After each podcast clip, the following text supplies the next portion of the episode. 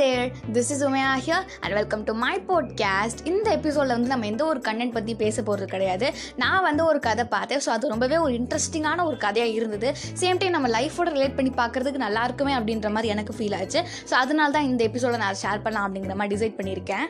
So இந்த particular story வந்து எதை பேஸ் பண்ணியிருக்கோம் அப்படின்னா, நம்ம லைஃப் வந்து எப்பவுமே நார்மலாக ஒரே ஸ்பீடில் போகாது. கரெக்டாக சில பேர் ரொம்ப ஸ்பீடாக நம்ம நம்ம லைஃபே வந்து என்னடா இவ்வளோ ஜாலியாக போகுது அப்படிங்கிற மாதிரி நமக்கே ஃபீல் ஆகும். இன்னும் சில டைம் வந்து என்னடா இதில் ஆளுக்கு நமக்கு பிடிக்கவே இல்லை, வாழவே பிடிக்கல அப்படிங்கிற மாதிரி ஃபீல் பண்ணுற காலமும் இருக்குது. ஸோ ரெண்டுமே நார்மலான ஒரு விஷயம் தான். கரெக்டாக ஸோ இந்த அப்ஸும் வரும் டவுன்ஸும் வரும். இந்த ஸ்டோரியில் வந்து நம்ம டவுன், அதாவது நம்ம டிப்ரெஸ்டாக ப்ராப்ளம்ஸ் நிறையா வந்து அந்த மாதிரிலாம் இருக்கும் போது நம்ம இதை எப்படி ஹேண்டில் பண்ணலாம், எப்படி நம்ம ரியாக்ட் பண்ணலாம் அப்படிங்கிறதுக்கான ஒரு ஸ்டோரியாக தான் இருக்க போகுது. ஸோ இஃப் சப்போஸ் வந்து உங்களுக்கு மோட்டிவேஷன் தேவைப்படுச்சு அப்படின்னா இந்த எபிசோட வந்து ஃபுல்லாக கேட்டு பாருங்கள். ஸோ இப்போ இந்த எபிசோட ஸ்டார்ட் பண்ணலாம். So let's get started. So நம்ம கதையில் வந்து ஸ்டார்டிங்கில் பார்த்தோம் அப்படின்னா, ஒரு பையன் இருக்கான். அவன் லைஃபே வந்து வெறுத்துட்டான். என்னடா வாழ்க்கை இது, எனக்கு மட்டும் ஏன்டா அப்படி நடக்குது அப்படிங்கிற மாதிரி ரொம்பவே ஒரு கஷ்டப்படக்கூடிய ஒரு பர்சனாக இருந்திருக்கான் அந்த லைஃப்பில். சரி ஓகே, நம்ம வாழ்ந்த எந்த ஒரு பிரயோஜனமே இல்லை, நம்ம வந்து நம்மளை யாருக்கும் பிடிக்கவும் மாட்டேங்குது, நம்ம ஏன் உயிரோடு இருக்கணும் அப்படிங்கிற மாதிரி நம்ம சூசைட் பண்ணிக்கலாம் அப்படிங்கிற ஒரு பிளானுக்கு அவன் வந்துட்டான். சரி ஓகே போயிடலாமே, சூசைட் பண்ணிக்கலாமே அப்படின்ற மாதிரி ஒரு மலை உச்சிக்கு போகணும்ல.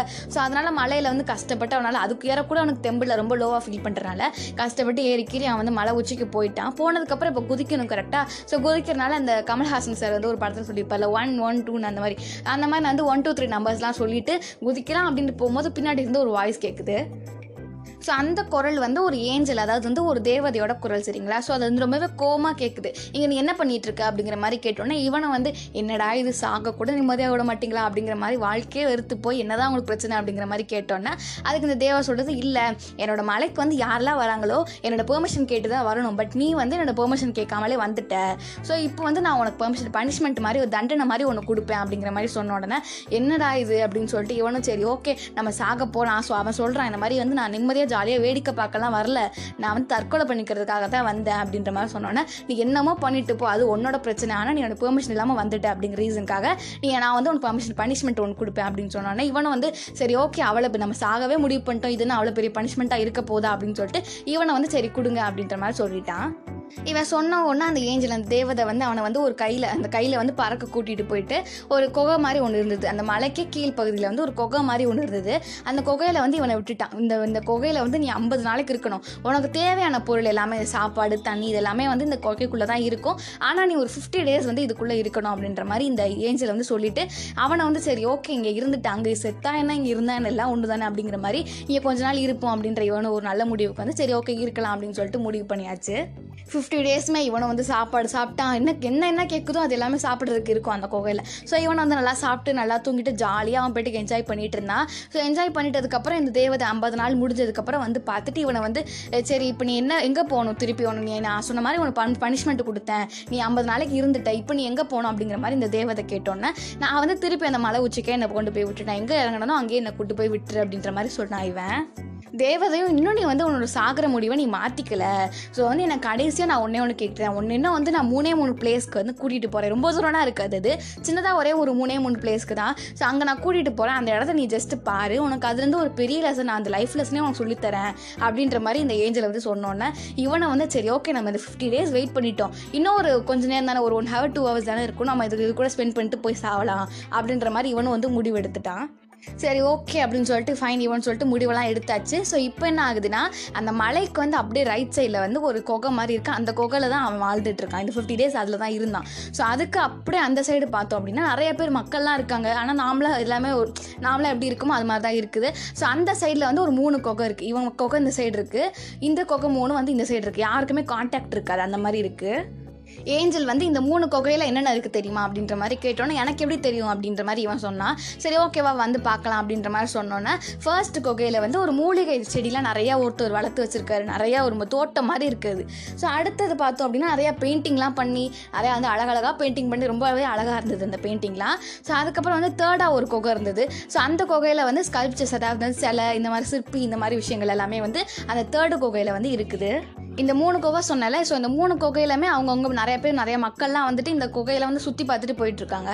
ஸோ இவன் கேட்குறான் இவங்கெல்லாம் யார், இவங்களை எதுக்கு நான் இப்போ பார்க்கணும்னு சொல்லிட்டு இருந்தேன் அப்படின்னு சொல்லிட்டு இந்த ஏஞ்சல்கிட்ட கேட்கும் போது ஸோ அப்போ அந்த ஏஞ்சல் சொல்லுது, இந்த மூணு பேருமே வந்து என்னோட மலைக்கு வந்து என்னோட பெர்மிஷன் இல்லாமல் தான் வந்தாங்க. ஸோ அதனால நான் மூணு பேருக்குமே தண்டனை கொடுத்தேன். உனக்கு கொடுத்த அதே தண்டனை தான் அவங்களுக்கும் நான் கொடுத்தேன். அதாவது ஆளுக்கு ஒரு குகையை கொடுத்துட்டு அவங்கவுங்க ஐம்பது நாளைக்கு வந்து அந்த குகையில் இருக்கணும் அப்படின்ற மாதிரி தான் நான் சொன்னேன்.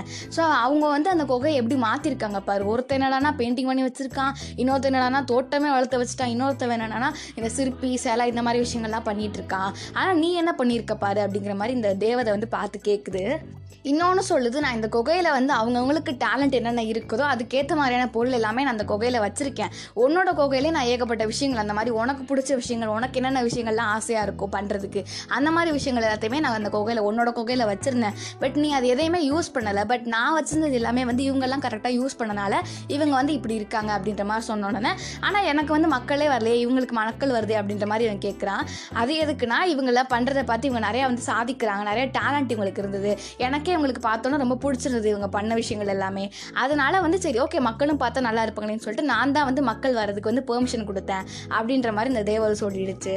ஸோ இவனை வந்து சரி ஓகே நம்ம வந்து தற்கொலைலாம் பண்ணிக்கூடாது, சூசைட்லாம் வந்து பண்ணக்கூடாது, நம்மளுக்கு வந்து இது டேலண்ட் இருக்கோ அதை நோக்கி போகணும், என்ன ப்ராப்ளம்ஸ் இருந்தாலும் நம்ம ஃபேஸ் பண்ணுறதுக்கு ரெடியாக இருக்கணும் அப்படிங்கிற மாதிரி ஒரு தைரியம் வந்து இவனுக்கு வந்துருச்சு.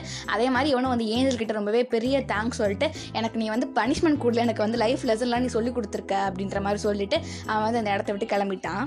ஸோ இதில் வந்து என்னென்னு பார்த்தீங்கன்னா நம்ம லைஃப்பில் இருக்க எல்லாருக்குமே வந்து அவங்கவுங்களுக்கு அவங்கவுங்க பிரச்சனை வந்து இருந்துக்கிட்டே தான் இருக்கும். ஸோ அந்த பிரச்சனைகளை வந்து சில பேர் வந்து சோகமாக இதெல்லாம் இங்கே நடக்க போகுது லைஃப் எப்படி தான் அப்படிங்கிற மாதிரி சோகப்படுறவங்களும் இருக்காங்க. இன்னும் சில பேர் வந்து என்ன நடந்தாலும் ஃபேஸ் பண்ணிக்கலாம் அப்படிங்கிற ஒரு தைரியத்தோடு இருக்கிறவங்களும் இருக்காங்க. ஸோ இது ரெண்டு பேரில் வந்து நீங்கள் எதாக இருக்கணும் அப்படிங்கிறத வந்து நீங்கள் தான் டிசைட் பண்ண போகிறீங்க. ஸோ ஃபைனலி என்னென்னா அவங்க அவங்க லைஃப்பில் வந்து அவங்கவுங்க தான் ஸ்பெஷலான ஒரு பர்சன். உங்கள் லைஃப்பில் வந்து நீங்கள் ஸ்பெஷலான பர்சனாக இருக்கலாம், என்னோடய லைஃப்பில் வந்து நான் இப்போ ஸ்பெஷலான பர்சனாக இருக்கலாம். ஸோ சில டைம் வந்து நம்ம பண்ணது வந்து நமக்கே பிடிச்சி போயிருக்கலாம், சில டைம் நம்ம பண்ணது வந்து ஏன்டா அப்படி பண்ணோன்னு சொல்லிட்டு நமக்கே பிடிக்காமல் போயிருக்கலாம். ஸோ அப்படியே வந்து நீங்கள் லோவாக ஃபீல் பண்ணும் போதோ இல்லை உங்களை வந்து உங்களுக்கே சேஞ்ச் பண்ணிக்கணும் அப்படிங்கிற மாதிரி ஃபீல் இருந்ததுனாலோ உங்களுக்காக உங்களை மாற்றிக்கிறதுல வந்து எந்த ஒரு தப்புமே கிடையாது அப்படிங்கிறத வந்து நீங்கள் கிளியராக புரிஞ்சுக்கோங்க. ஸோ லைஃப்பில் வந்து ஒவ்வொரு செகண்டுமே வந்து என்ஜாய் பண்ணி வாழுங்க, அதே மாதிரி உங்களுக்கு பிடிச்ச மாதிரி வாழுங்கன்னு சொல்லி இந்த எபிசோட எண்ட் பண்ணிக்கலாம். We'll see you in the next podcast. Until, tata bye bye from Umeya. Take care, stay safe, stay positive. Peace out. Love you all.